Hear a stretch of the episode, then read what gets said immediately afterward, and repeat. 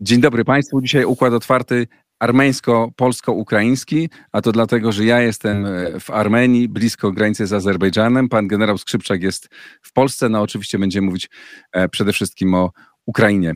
Jak zawsze dziękuję wszystkim E, dzięki którym mogę ten program realizować. E, wszystkim patronom, szczególnie dziękuję mecenasowi Układu Otwartego, firmie MW Doradztwa, e, MW Kancelaria Doradztwa Restrukturyzacyjnego, która zajmuje się pomocą dla firm w trudnej sytuacji finansowej. Dzięki temu mecenasowi między innymi mogę być tutaj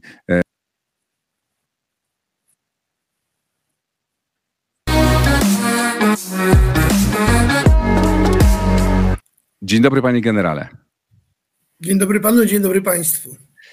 Jak wspomniałem, pewnie pan słyszał, jestem w e, Armenii i to też jest dobry kontekst do naszej e, rozmowy, bo pokazuje osłabienie Rosji z różnych stron. Tu swoją drogą nagrywamy tę rozmowę w czwartek, w środę wieczorem doszło znowu do strzałów, e, tam kilkadziesiąt kilometrów od miejsca, w którym w tej chwili jestem. Mm, generalnie tu nie jest, jest dosyć spokojnie. Jeździłem po tych terenach, w których, e, po których ambasady amerykańskie i francuskie wzywały swoich obywateli, żeby się nie zbliżały, ale tam była spokój, tylko było wojsko, kontrolę, mm, ale wczoraj doszło do, do, do pewnych, y, do, do wymiany ognia. Natomiast y, to, o czym chciałem przede wszystkim powiedzieć, to o tym, że tu czuć ewidentnie, jak Armenia odsuwa się od Rosji. E, powiedziała, że już nie weźmie udziału w e, następnych ćwiczeniach Organizacji Układu o Bezpieczeństwie Zbiorowym, a rozmawiałem z jednym z doradców e, rządu, to mówił o tym, że wręcz planują, planują wyjście z tej organizacji. I tu też bardzo charakterystyczne w Azji Środkowej Rosja traci gwałtownie swoje wpływy. Tylko tak tytułem, tytułem wstępu. Czy pan również to widzi, że, że i Rosja i tutaj traci swoje wpływy? Czy pan to potwierdza? Znaczy ten proces e, tej korozji tego układu systemu zbiorowego bezpieczeństwa trwa od dłuższego czasu. W zasadzie pierwszym przykładem, e, takim przypadkiem e, była postawa Kazachstanu, kiedy zaczął wojnę Putin przeciwko Ukrainie, zwrócił się również o pomoc do Kazachstanu, do państw tego układu zbiorowego bezpieczeństwa. Wszystkie państwa odmówiły pomocy Putinowi. To jest jedna kwestia. Mm, wszystkie te państwa poczuły oddech wolności, bo im bardziej słaba Moskwa, im bardziej sobie Putin, tym mogą więcej i mogą coraz bardziej się uniezależniać od Moskwy i Azerbejdżan, Kazachstan są tego przykładem. Trzecią kwestią to jest to, że rzeczywiście Armenia na pomoc Rosjan nie liczy, choć wydawałoby się, że Rosjanie jeszcze do niedawna utrzymywali wojska blisko Armenii i wspierali Armenię, ale te wojska już w zasadzie od y, lipca, one są już na froncie ukraińskim, ponieważ wojsko mm, zostało ściągnięte z Azji na front, ponieważ wojsko, wojska Putinowi na froncie brakowało. Kolejna kwestia to Armenia rzeczywiście wychodzi z orbity e, Moskwy, widzi, że Moskwa już e, nie pomoże, szuka kogoś, kto będzie mediatorem w tym konflikcie azersko-armeńskim i wydaje się, że e, tutaj Amerykanie chcą wziąć tą rolę. Amerykanie próbują rozmawiać z, z Azerbejdżanem, choć, choćby ta wizyta w Erewaniu pani Pelosi, spikerki kongresu, w związku z tym wydaje się, że Amerykanie chcą e, mediować, ale tutaj jest e, moim zdaniem e, kolejna kwestia, piąta już, to odradzający się pan turkizm, którego liderem w tamtym regionie jest Turcja. I dużo, dużo, dużą rolę w tym, co się dzieje w tamtym regionie ma Turcja, która mocno angażuje się wszystko, we wszystko to, co się dzieje w Azerbejdżanie czy, czy w Kazachstanie i w innych byłych republikach radzieckich, ale islamskich. Więc odradzający się pan, pan turkizm jest e, moim zdaniem jakby stymulatorem tego wszystkiego, co się w regionie dzieje. A przykładem było to, że Azerbejdżan wygrał wojnę z Armenią między innymi dzięki pomocy militarnej Turcji. Tak, tu, tu Turcja ewidentnie dużo się o tym mówi, że Turcja wspiera, e, wspiera Azerów, ale co ciekawe, w tej chwili, jak byłem kilka dni temu w Erywaniu, to właściwie wszędzie słychać e, język rosyjski. No poza tym, że to jest język popularny tu E, to widziałem e, i rozmawiałem też e, z nimi, to byli najczęściej Rosjanie, którzy uciekli albo na początku konfliktu wojennego, bo okazało się, że, że to była duża fala na początku mm, wojny w marcu, w kwietniu. Przyjechało nie wiem, na ponad 100 tysięcy Rosjan, którzy wyjechało ze względu na, na, na, wojnę na Ukrainie, ale w tej chwili jest kolejna fala ludzi, którzy uciekają i którzy tutaj już mówią bardzo jasno, nie, nie wszyscy chcą mówić do kamery, ale mówią bardzo jasno o tym, e, co się dzieje e, na Rosji, w Rosji, e, mówią o tym, że tam jest reżim faszystowski, no mówią tak bardzo otwarcie, tym takim samym językiem, jak my o tym mówimy, co jest bardzo ciekawym dla mnie doświadczeniem. No ale porozmawiajmy, przejdźmy do, przejdźmy do, do wojny na Ukrainie. Proszę opowiedzieć, co się, co się zdarzyło od zeszłego tygodnia. Znaczy generalnie na froncie mają miejsce bardzo ciężkie walki. Obie strony bardzo mocno się angażują e, w utrzymanie, Rosjanie w utrzymanie pozycji obronnych, które, na terenach, które do tej pory panowali, szturmując jednocześnie Donbas, rejonie Bachmutu za wszelką cenę, ponoszą duże straty. Ukraińcy również bronią się głównie na południe od Zaporoża i na kierunku e, Donbasu, ale prowadzą operacje zaczepne, kontynuując operację zaczepną na E, północnym kierunku, czyli na kierunku e, charkowskim, gdzie e, wyszły takie dwa uderzenia, które zakończyły się powodzeniem, bo się rozwijają te operacje.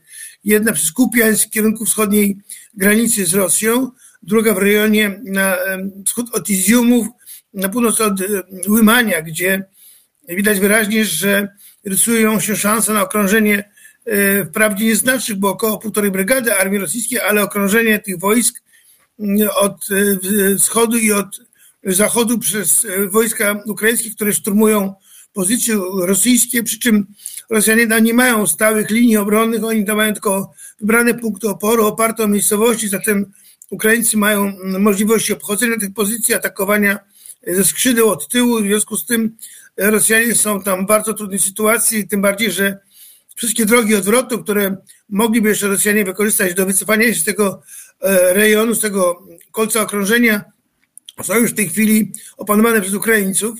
Za plecami Rosjanie mają tak duży zbiornik wodny, Łymańska, Miska to się nazywa, głęboki zbiornik wodny, szeroki na 2 km, długi na 12, który nie pozwoli dokonać żadnego manewru odwrotowego armii rosyjskiej. W związku z tym, jeżeli e, Rosjanie nie uderzą na odblokowanie tego rysującego się okrążenia, a moim zdaniem nie uderzą, bo nie mają siły na to, żeby uderzyć, to te wojska będą okrążone i pewnie zlikwidowane w tym okrążeniu. Generalnie na kierunku północnym y, operacje przebiegają już w mniejszym tempie niż do tej pory był, y, się toczyły. Tempo spowolniło. To wynika między innymi z tego, że Ukraińcy skupili się na kierunku Łymania, żeby okrążyć te wojska i je rozbić. Rozwijanie operacji Skupiańska w kierunku zachodnim, wschodnim utrzymanie przyczółków na Rzeczę Oską i blokowaniu możliwości manewrowania armii rosyjskiej na wschód od tej rzeki. Przy czym e, rozwijanie operacji w wschodniej granicy to kolejne przeszkody wodne. Tam jeszcze są dwie czy trzy rzeki przebiegające południkowo i Rosjanie e, pospiesznie budują obronę na tych pozycjach, między innymi tymi ludźmi, których sprowadzają z Rosji w ramach tej e, pseudomobilizacji. Ludziom tym dając broń, kierując ich na front jako zwykłą piechotę do tego, żeby okopywali się na pozycjach obronnych i bronili się przed atakami Ukraińców na tym kierunku. Na kierunku Donbasu sytuacja jest e, skomplikowana. A jeszcze bo, mogę, jeśli pani...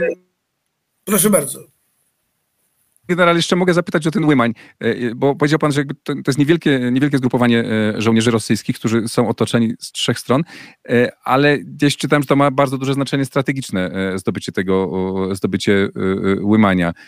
Czy może pan wytłumaczyć dlaczego?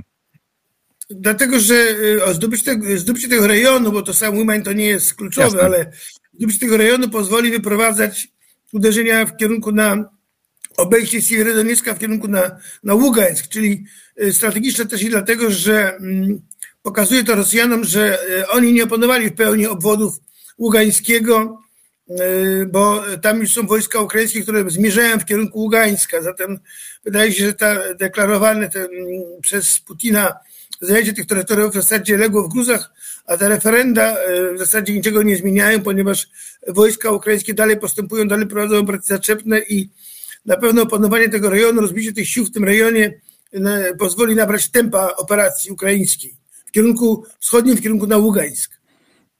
E, no to przejdźmy do, proszę powiedzieć, co, co się dzieje wokół Doniecka.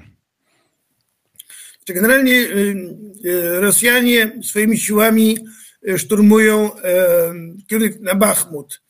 Ta miejscowość dla nich jest kluczowa, bo oni oceniają, że opanowanie tej miejscowości pozwoli wyjść im na całą głębokość obwodu donieckiego, ługańskiego na rubież sławiańska i krematorska. To, co było pierwotnym zamiarem tej operacji.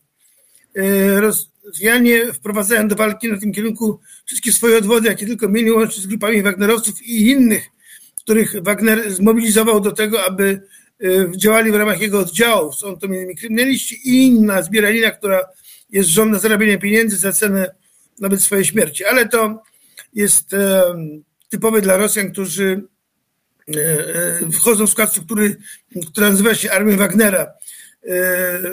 Ukraińcy skutecznie prowadzą obronę wojska rosyjskie potrafią podejmować szturmy dwa, trzy razy dziennie. W nocy nie atakują, ale dwa, trzy razy dziennie potrafią szturmować pozycje ukraińskie, przy czym zgromadzili duże ilości sił i środków, jeśli chodzi o artylerię i wojska rakietowe i ostrzeliwują nieustannie pozycje armii ukraińskiej w rejonie Bachmutu. To jest bardzo dokuczliwe dla obrony mm, ukraińskiej. Ukraińcy manewrują, manewrują, manewrują swoimi wojskami starając się ujść spod ognia, uchylić się spod ognia artylerii czy wojsk rakietowych rosyjskich, ale ponoszą straty i e, w zasadzie ta obrona, mimo tego, że jest skuteczna, to jednak e, przynosi Ukraińcom e, duże straty, które powodują to, że te, że te siły muszą być cały czas przez Ukraińców uzupełniane, a tych sił przecież brakuje, szczególnie na kierunkach, gdzie prowadzą ofensywę.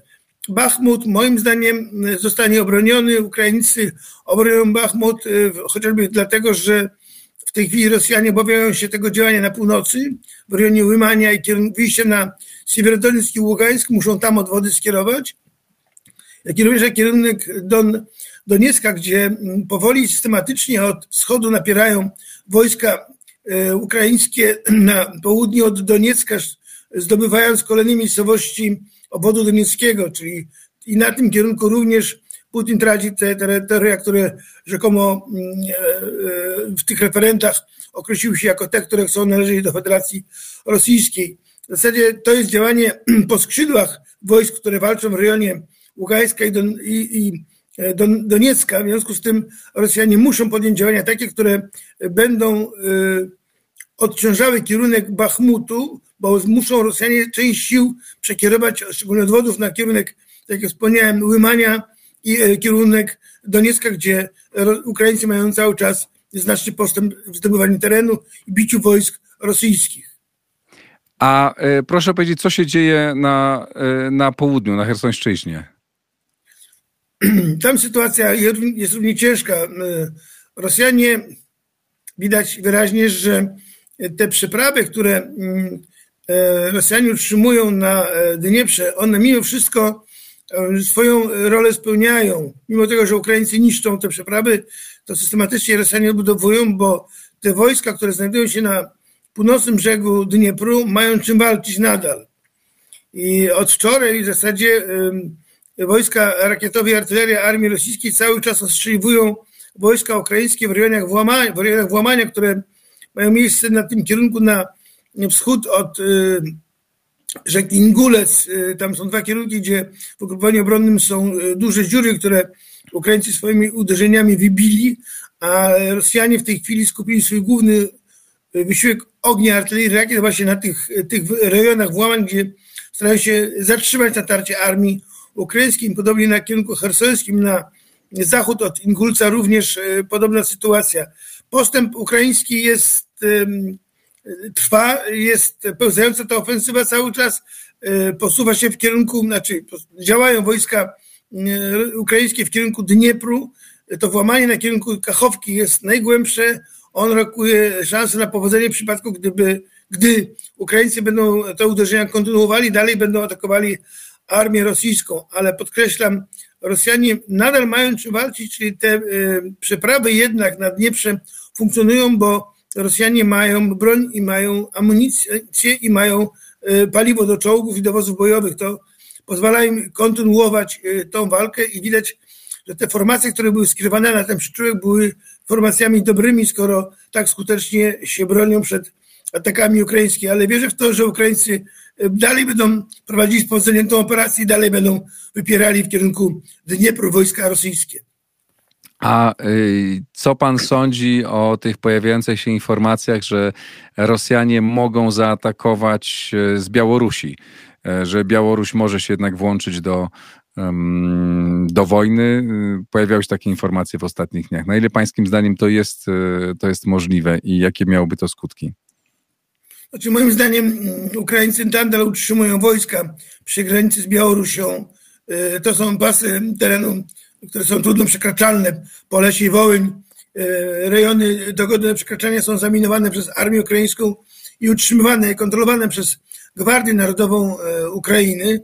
A tym moim zdaniem szanse na jakąkolwiek operację z kierunku północnego na Ukrainę są bardzo ograniczone i Łukaszenka nie odważy się uderzyć, tym bardziej, że moim zdaniem nadal, a może nawet jeszcze bardziej atmosfera armii białoruskiej jest e, odmienna od tej, która była na początku wojny, gdzie być może jeszcze była wola walki przeciwko Ukrainie. W tej chwili na pewno tej woli u Białorusinów nie ma i Łukaszenka nie może liczyć na to, że jego armia się poświęci mm, e, w interesie Rosji e, przeciwko Ukrainie, tym bardziej, że więcej więzi łączy Białoruś z Ukrainą niż Białoruś z Rosją.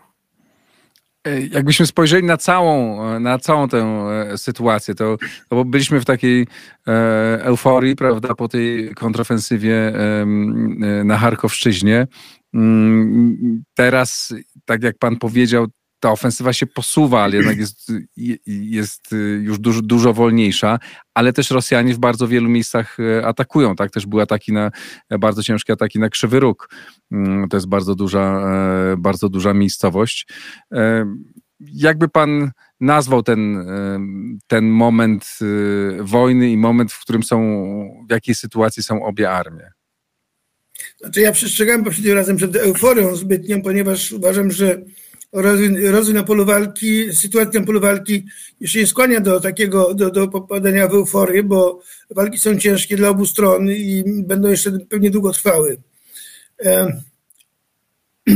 Kluczową sprawą e, to jest oczywiście mm, e, to, czy Rosjanie będą w stanie tymi siłami, które mobilizują, nazywam to branką bardziej niż mobilizacją, będą w stanie zatrzymać ofensywę armii ukraińskiej na kierunku północnym, na kierunku południowym, bo to będzie e, dla, dla nas test tego, czy armia ukraińska ma taki potencjał, żeby te operacje prowadzić, niezależnie od tego, czy Rosjanie skierują e, te, to zbieranie tych wojsk na front, czy nie, bo moim zdaniem zawsze dopływ jakichś sił które będą miały broń, na pewno jakiś, jakimś sensie, w jakimś stopniu będzie miało, na, mm, miało, będzie miało znaczenie dla wzmocnienia potencjału obronnego armii y, rosyjskiej. W tym czasie, o którym Pan pyta, dzieje się bardzo dużo, bo przecież y, na scenie politycznej mają miejsce wydarzenia, które decydują też o przyszłości tego, o czym my mówimy, czyli te quasi-referenda, które odbyły się na terenie tych czterech, pięciu obwodów, gdzie e, oczywiście wygrali zwolennicy Putina. Oni ogłosili to, że chcą być w Rosji. E, Putin teraz stawia warunki żądania. On prawdopodobnie dzisiaj lub jutro ogłosi swoją wolę co do e, charakteru tych terytoriów, czy to będzie nowy jakiś obwód, który będzie włożony do federacji, jeszcze nie wiemy, ale generalnie mówi się o tym, że Putin daje Ukrainie dwa tygodnie czasu, na opuszczenie tych terytoriów przez wojska ukraińskie, te, tych terytoriów, które Putin ogłosi jako swoje, które włącza w skład federacji. W przeciwnym wypadku będzie wykonywał uderzenia, które mogą w pewnym dużym stopniu sparaliżować, szczególnie w okresie zimy, e, Ukrainę, a deklaruje gotowość uderzeń na całą infrastrukturę krytyczną, energetyczną Ukrainy. Ale czy jest w stanie, czy nie używając e, broni jądrowej, czy jest w stanie dokonać takich e, e, takich uderzeń skutecznie. Znaczy, wspomniał Pan o Krzywym Rogu, gdzie zniszczył lotnisko uderzeniami rakietowymi. Mam jeszcze rakiety, widać z tego. Ma możliwość uderzenia rakietami na ważne obiekty infrastruktury, infrastruktury krytycznej, na, niż zniszczył zapory wodne na Ingulcu skutecznie, potapiając tereny na, pół, na południu od Krzywego Rogu między innymi. Zatem ma potencjał, którym może jeszcze dotkliwie poturbować system energetyczny Ukrainy. I pewnie to wypełni pod warunkiem jednak, że mm, nie przejmie się tym, co mówi Zachód i co mówi Biden, który mówi również wyraźnie o tym, że jeżeli będzie tak dalej Putin postępował, to nie, na pewno Rosja, Amerykanie nie włączą, się do, nie włączą się do tej wojny, ale mogą chcieć przekazać Ukrainie takie środki, które będą bronią odwetową na takie uderzenia, czyli Ukraina mogłaby wykonać uderzenie na infrastrukturę krytyczną, energetyczną Rosji, co spowoduje e, bardzo duży bałagan w Rosji, która widać wyraźnie, że jest e, po tej mobilizacji, widać wyraźnie, że jest to państwo kruche, państwo źle zorganizowane, państwo źle funkcjonujące, gdzie generalnie wszystkie systemy są kierowane przez chaos, bo to, co się wyprawia po ogłoszeniu tej częściowej mobilizacji, to jest rzecz nieprawdopodobna. Nie sądziłem, że w państwie może być taki chaos, taki bałagan w strukturach zarządzania państwem od poziomu od góry aż do samego dołu. No z, tych relacji, nawet... Mhm. z tych relacji e, dotyczących mobilizacji z różnych miejsc, jakichś filmików, prawda, e, rozmaitych krótkich opowieści, które docierają, wynika, że to jest ta mobilizacja, owszem, jest powszechna i rzeczywiście ci ludzie są zbierani w całej, w całej Rosji, ale że dzieje się to w sposób taki całkowicie zdecentralizowany. Czasem decentralizacja brzmi dobrze, ale chyba nie w tym, nie w tym przypadku. Ja widziałem taki film, w którym jeden z dowódców przemawiał do, do rekrutów, mówiąc o tym, że mm, nie wie, jak długo tu będą, nie wie dokąd pojadą, nie wie, czy on z nimi pojedzie i tak naprawdę nie wie, co będą robić. Wie, że musi ich w ciągu tam trzech tygodni wyszkolić. Czy jest możliwe w ogóle przygotowanie w tak krótkim czasie ludzi, którzy jak widać no nie, nie mieli wcześniej żadnych przeszkoleń albo no bardzo, bardzo niewielkie. No wie pan, ja znam takich teoretyków, y, którzy twierdzili, że w 16 dni można żołnierza przygotować. Ale to mówią ci, którzy nigdy wojska nie szkolili. Ja jestem szkoleniowcem, bo przez swój szlak dowodzenia to wszystkim zajmowałem się szkoleniem wojska i wiem, na czym polega szkolenie wojska. No ale to mniejsza z tym. Y, wie pan, moim zdaniem nie wyszkolą tych żołnierzy, bo mm, nie mają systemu szkolenia w tej chwili dobrze zorganizowanego. Y, ten y, widać wyraźnie po tej mobilizacji, choć wcześniej było widać symptomy rozkładu tego państwa, widać wyraźnie, że to państwo nie funkcjonuje właściwie i to państwo jest w chaosie. To, co my wiemy o Moskwie i o Kremlu, to jest jedno, a to, co się dzieje w Rosji, to jest absolutnie drugi obraz takiego absolutnego rozgardiaszu, chaosu, chaosu nad którym nic nie, nikt nie panuje, bo to, że administracja wojskowa rosyjska przystąpiła do mobilizacji na polecenie Kremla, to widać wyraźnie, że Kreml nie miał świadomości, w jakim stanie ta administracja wojskowa odpowiedzialna za mobilizację jest.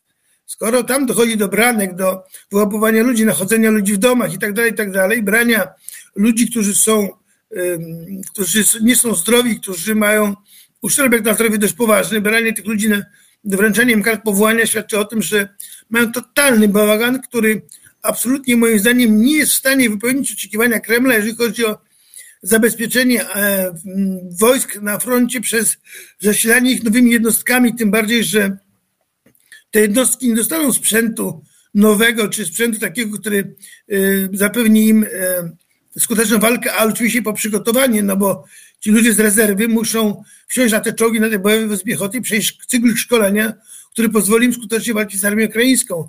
Pamiętajmy, że Ukraińcy to są już weterani, to są świetnie zaprawieni w boju żołnierze, którzy świetnie sobie radzą z takimi amatorami, jakich będzie Putin na wojnę wysyłał. W związku z tym, moim zdaniem, ta cała mobilizacja i to przygotowanie armii rosyjskiej nie spełni oczekiwań Kremla i wydaje się, że Kreml, Kreml ma tego świadomość i gra już w tej chwili nie idzie o e, wygranie tej wojny, ale o przetrwanie i, i maksymalne przedłużenie. Tam jest jeszcze jeden element ciekawy, e, no bo jedna jest to, o czym Pan mówił, tak? Czyli ci ludzie kompletnie nie, nieprzygotowani, często chorzy, e, w krótkim czasie nie da się ich dobrze wyszkolić. No ale jest jeszcze kwestia potem zarządzania tym. Jeżeli przyjadą nagle w okolice frontu te grupy zwożone z, całych, e, e, z całej Rosji, z różnych miejsc, e, jak chociażby wynikało z tego filmiku, o którym mówiłem, w którym słyszałem, że ten dowódca, który szkoli, nie wie, gdzie oni pojadą, kto będzie nimi zarządzał, nie wie, czy on będzie nimi zarządzał. To jest chyba tak na chłopski rozum, tak? Wydaje się, że zarządzenie nagle tak potężną grupą ludzi, które trzeba sformować w rozmaite oddziały, no może być jakąś totalną katastrofą. Znaczy na pewno tak i wydaje się, że mm, ci, którzy na e, ten front mają iść jak ten oficer, który do tych żołnierzy przemawiał, ma świadomość tego, że mm, to, co oni mają robić, to nie ma sensu i skazani są na niepowodzenie, bo mówił to bez wiary w to, co ma robić. Tak. A tu jest pierwszy krok do tego, żeby nie wykonywać zadania, żeby to wojsko nie, mo, nie miało wysokie morale i żeby to wojsko nie było przekonane do tego, że powinno na front pojechać i walczyć. W związku z tym, moim zdaniem, wiele tego wojska na front nie dotrze, będą szukali okazji, żeby zbiec na terenie jeszcze Rosji. Wiele tego wojska będzie starało się unikać konfrontacji z zbrojnymi Ukraińcami, będą się, jak to się mówi, dekować. A część wojska wykorzysta szansę i uwierzy w to, co mówią Ukraińcy, że zabezpieczą, że zagwarantują im życie po drugiej stronie i przejdą na stronę Ukraińców, oddadzą się w niewolę. Wie pan, y, ci ludzie y, na pewno nie są przekonani, że powinni być żołnierzami, to po pierwsze. Po drugie, oni nie mają wyboru. Znaczy w zasadzie mają wybór. Albo pójdę na wojnę, albo pójdę do więzienia. Bo ta ustawa, która weszła przed dekretem o mobilizacji, definiuje to wyraźnie, że jeżeli odmówisz pójścia do armii, jak cię powołujemy, to masz 10 lat więzienia. W związku z tym y, ci ludzie, żeby przeżyć, będą szukali takiej alternatywy, która pozwoli im dać, da im wybór przede wszystkim i pozwoli przeżyć tą wojnę. Tak, no jeszcze, nie, jeszcze jest trzecia, trzecia opcja przez kilka dni. E, część, część z nich ucieka. E, co jak mówiłem, widziałem tutaj w Erywaniu, gdzie w ogóle hotele nagle są e, zajęte. Turyści prawie wszyscy wyjechali z różnych miejsc turystycznych, jest pusto, a w Erywaniu hotele pełne, bo, bo mieszkają wszędzie Rosjanie, którzy gwałtownie uciekają stamtąd. Jeśli pan mówi o wyszkoleniu armii. To chciałem zapytać o to, e, czy ma Pan jakąś wiedzę na temat tego, jak dziś jakby wygląda zaplecze armii ukraińskiej? No bo część, rozumiem, że nie wszystkie siły cały czas walczą, że jednocześnie są trzymane jakieś wojska na e, żołnierze na zapleczu i są przygotowywani do kolejnych faz wojny. Czy tak się rzeczywiście dzieje? Oczywiście. Mm, przede wszystkim Ukraińcy przygotowują w kilku ośrodkach szkolenia oni po, po Jaworowie rozśrodkowali swoje systemy szkolenia i wojska, które się szkolą w różne miejsca, żeby uchylić się spod uderzeń armii rosyjskiej. Dobrze maskują te środki szkolenia, żeby nie były one obiektem i celami dla rakiet armii rosyjskiej, bo przecież na Ukrainę dociera cały czas sprzęt y, z zachodu. Y, ten sprzęt trzeba obsadzić załogami, obsługami i ten personel trzeba wyszkolić, w związku z tym ten proces cały czas trwa są formowane nowe jednostki wojskowe, są uzupełniane jednostki wojskowe, które na froncie poniosły straty, wycofane są do, na tyły, do odwodów, są uzupełniane nowymi żołnierzami, są z, razem z tymi weteranami szkolone, szkoleni są młodzi żołnierze, nowi żołnierze i one stopniowo te jednostki docierają na front, co pozwala Ukraińcom tą operację na północy głównie kontynuować. I ten proces u nich jest moim zdaniem dobrze zorganizowany, mają instruktorów, w zasadzie z całej Europy, z całego NATO, którzy wspierają swoją wiedzą, swoim doświadczeniem żołnierzy ukraińskich mm, i oczywiście szkolą ich na tym sprzęcie, który Ukraińcy dostają z Zachodu. Jeszcze jeden wątek chciałbym poruszyć, e, e, który, który wspominamy w naszych rozmowach, czyli groźby ataku nuklearnego, no bo ona się znowu pojawiła i no tak obserwując takie rozmaite gesty, które wykonywane są dyplomatycznie, tak spotkania dowódców e, NATO, spotkania dyplomatów, e, bardzo jasne wezwanie e, ambasady amerykańskiej i władz Ameryki i innych państw, również Polski zdaje się, żeby wszyscy Amerykanie, Francuzi, Polacy mieszkający w Rosji opuścili ten kraj jak najszybciej to nie brzmi e, dobrze. Co to może oznaczać? Znaczy, wie pan, ci obywatele, którzy tam e, są, e, z Polski też, powinni dawno to zrobić, opuścić Rosję, nie wiem, co tam jeszcze robią. I to niezależnie od tego, czy tam spadnie bomba jądrowa, czy nie. Ale jeżeli Stany Zjednoczone, władze Stanów Zjednoczonych wydają taki apel do obywateli swojego kraju, żeby opuściły Rosję, no to to jest mocny sygnał bardzo. To jest też element gry, który Amerykanie prowadzą, y, y, budując u Putina świadomość tego, że jeżeli by użył broni jądrowej, spotka się z odwetem i o tym na Kremlu wszyscy wiedzą. To mają też analityków, którzy analizują, oceniają sytuację, więc mają świadomość odpowiedzialności, bo przecież Biden wyraźnie powiedział w ONZ, że, że między wierszami, ale wyraźnie, że, że będzie odwet. Chińczycy przestrzegają Putina użyciem broni jądrowej, a zatem moim zdaniem e, takiej decyzji szybko nie będzie. Tym bardziej, że w mojej ocenie taką decyzję mogą podjąć politycy, ale ją muszą wykonać wojskowi. I o ile politycy nie mają świadomości tego, czym jest bomba jądrowa, jakie ma skutki, jaką ma moc, e, co może wywołać, e, jakie konsekwencje są później po takim uderzeniu, to wojskowi mają pełną wiedzę, pełną świadomość tego, do czego by doszło, że doszłoby do apokalipsy. A zatem wydaje się, że oni od, odradzają, odwodzą takiego zamiaru polityków, tym bardziej, że jeżeli by doszło do wymiany ciosów, to byłby to koniec naszego, naszej cywilizacji, bo e, te bomby jądrowe pochłonęłyby naszą cywilizację, bo to byłaby seria uderzeń, która, których moc i ilość by rosła z dnia na dzień. Dlatego też jakby oficjalnie Zachód mówi, znaczy Stany Zjednoczone, także będzie odpowiedź, ale nie, e, ale konwencjonalna, tylko potężna. Cokolwiek to, cokolwiek nie to znaczy. Nie wiem, co mieli na myśli konwencjonalna. Zgoda. Jeżeli byłaby taka, to znaczy, że Amerykanie są dzisiaj gotowi e, uderzyć z powietrza, z morza i z kosmosu na Rosję i obezwładnić systemy kierowania, e, wszystkie rejony, gdzie funkcjonują systemy dowodzenia kierowania państwem rosyjskim.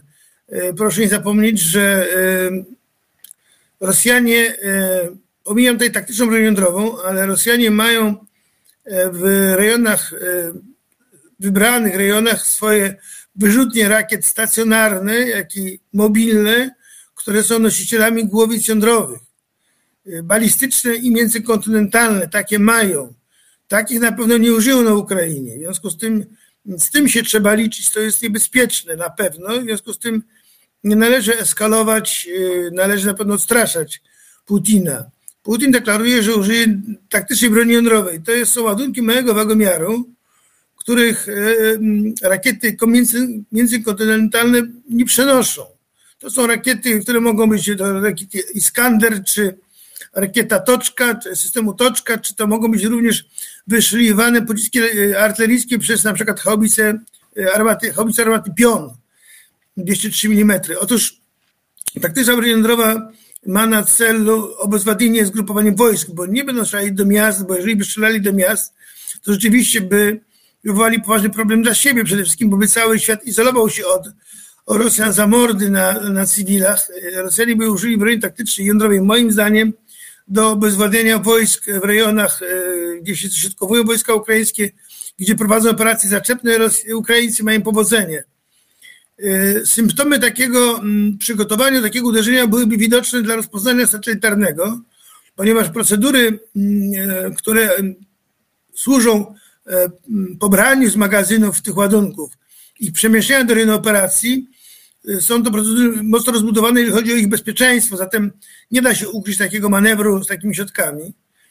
Natomiast kolejna sprawa to wojska, które by działa, miały działać rosyjskie w strefie użycia broni jądrowej, musiałyby być przygotowane do tego działania, czyli muszą być wyposażone w środki ochrony indywidualnej, muszą być wyposażone w środki do przetrwania po użyciu broni jądrowej i muszą być przygotowane do działania w warunkach użycia broni jądrowej a moim zdaniem to wojsko lecie jest niegotowe. Jeżeli miałoby być gotowe, to symptomy przygotowania byłyby widoczne i na pewno byśmy, a przynajmniej Ukraińcy, którzy są na, na miejscu, by widzieli, że takie przygotowania mają miejsce.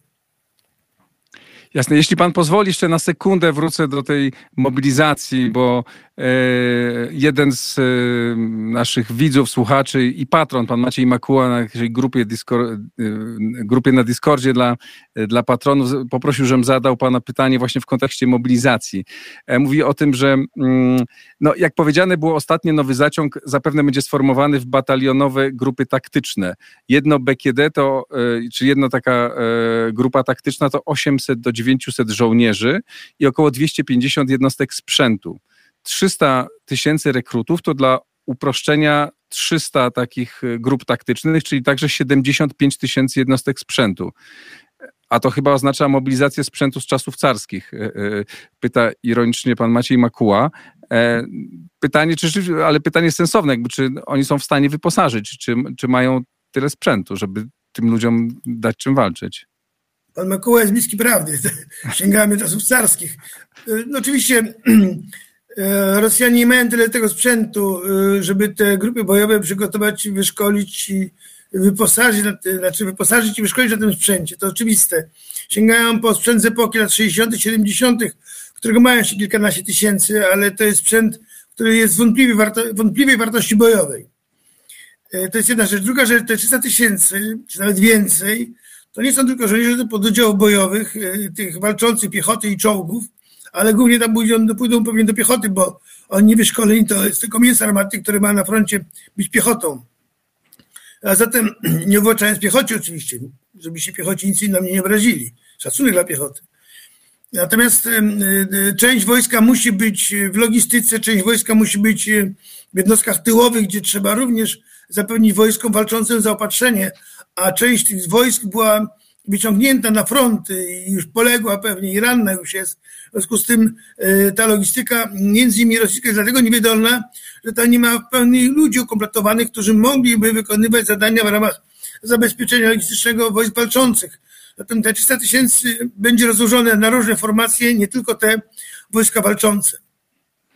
I na koniec, jeśli, bo też mnie jeszcze proszono o to, żebym poruszył e, ten wątek ataku na Nord Stream 1 i Nord Stream 2.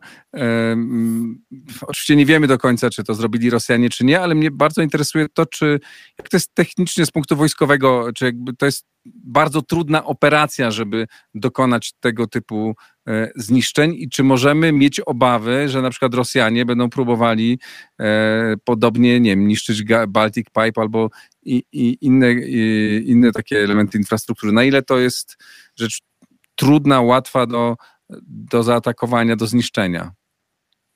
Znaczy, moim zdaniem taka operacja jest operacją łatwą do przeprowadzenia, ponieważ jest wiele państw na świecie, które dysponują takim potencjałem, który jest zdolny takie operacje przeprowadzić. Od wielu, wielu, lat, wielu lat słyszymy, że na dnie Atlantyku Rosjanie swoimi łodziami, pod, okrętami podwodnymi, przepraszam, penetrują linie komunikacyjne, kable podwodne, które są położone na dnie Atlantyku, które służą do komunikacji wojskowej, komunikacji cywilnej, do przesyłania internetu i tak dalej. E, e, Atlantyk jest usłany kablami różnego typu rurociągami, w związku z tym Rosjanie od dawna penetrowali te rejony, y, rozpoznając, Amerykanie twierdzili, że i podsłuchując również linie natowskie. A zatem nie ma moim zdaniem przeszkód, żeby taką operację skutecznie przeprowadzić z użyciem środków, które są zabudowane czy montowane w okręty podwodne, które z jakiejś odległości, z jakiegoś dystansu wysyłają roboty podwodne, które mogą taką robotę, taki sabotaż, taką dywersję wykonać. Być może i to miało miejsce na Bałtyku. Tak jak pan wspomniał, nie przesądzajmy, jak kto to zrobił, bo mogli to zrobić Rosjanie lub mogli równie dobrze to zrobić wrogowie Rosji.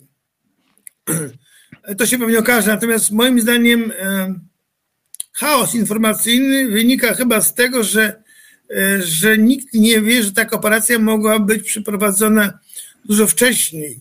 I ja się trochę dziwię, że rozpoznanie satelitarne i służby brzegowe czy rozpoznawcze Danii i Szwecji nie dokonały identyfikacji takich przygotowań przez, przez e, okręty nawodne, które się na pewno prowadziły rozpoznanie.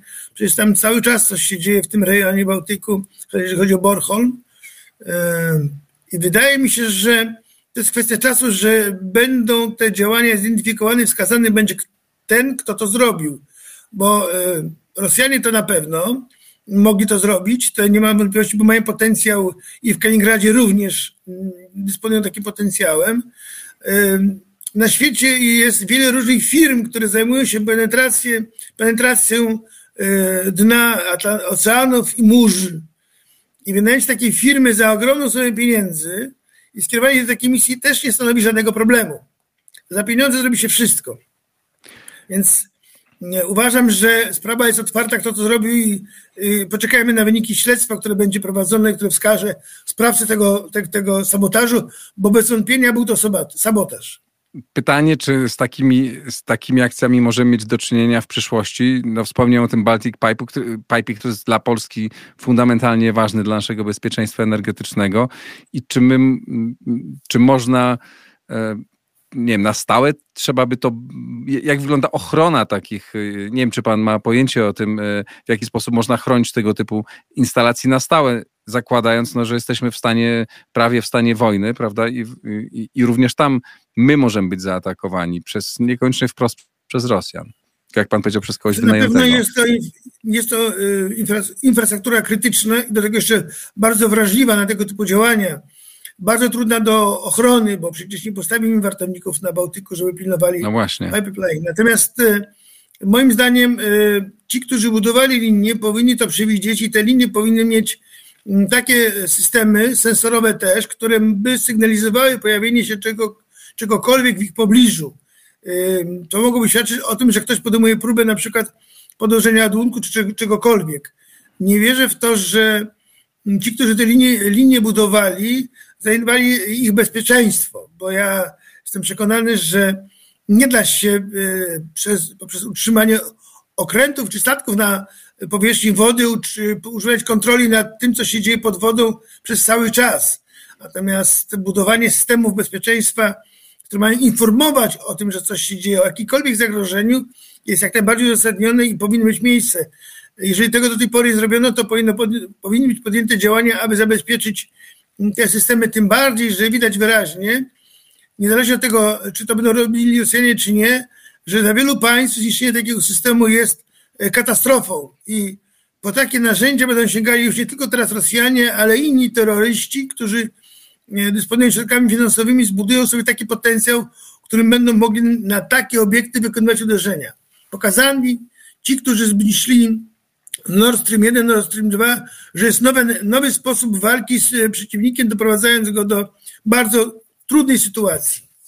To niesamowite, już tak podsumowując, jak, jak ogromny wpływ na wiele miejsc na świecie ma ta, e, e, ma, miał atak na Ukrainę i na, prawda, i ten sabotaż Nord Stream 1, Nord Stream 2 E, I tutaj ja jestem w, na, na, Kaukazie, to ewidentnie tak, atak Azerów na e, Armenię e, był wywołany sytuacją na Ukrainie, odciągnięciem uwagi.